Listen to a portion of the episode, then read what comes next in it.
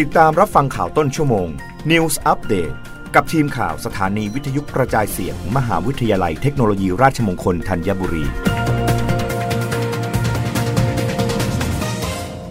รับฟังข่าวต้นชั่วโมง โดยทีมข่าววิทยุราชมงคลธัญบุรีค่ะ ขสมก.จัดรถ shuttle bus ให้บริการฟรี เชื่อมต่อสถานีกลางกรุงเทพอภิวัฒน์หัวลำโพง ตั้งแต่เวลา 4นาฬิกา30 นาทีถึง 23นาฬิกาเริ่มวันนี้วันแรก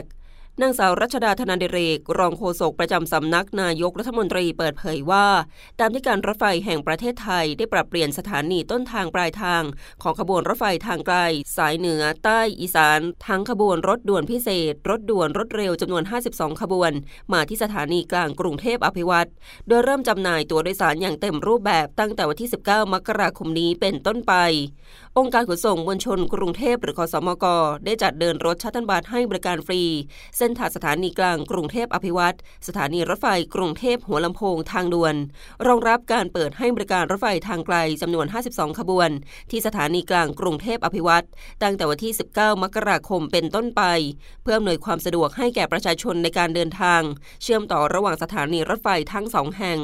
สำหรับรถชัตเติลบัสที่ให้บริการฟรีนี้มีจำนวน 6 คัน เป็นรถโดยสารปรับอากาศ NGV แบบชานต่ำมีท่าต้นทาง 2 แห่ง คือสถานีกลางกรุงเทพอภิวัตรและสถานีรถไฟกรุงเทพหัวลำโพง ให้บริการตั้งแต่เวลา 4นาฬิกา30 นาทีถึง 23นาฬิกา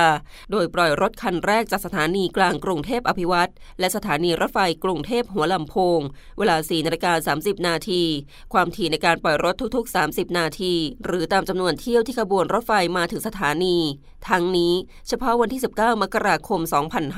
2566 ให้บริการเวลา 12 นาฬิกาถึง 23 นาฬิกา สอบถามข้อมูลเพิ่มเติมได้ที่สายด่วนคอสมก1348 รับฟังข่าวครั้งต่อไปได้ในต้นชั่วโมงหน้า กับทีมข่าววิทยุราชมงคลธัญบุรีค่ะ รับฟังข่าวต้นชั่วโมง News อัปเดตครั้งต่อไป กับทีมข่าวสถานีวิทยุกระจายเสียง มหาวิทยาลัยเทคโนโลยีราชมงคลธัญบุรี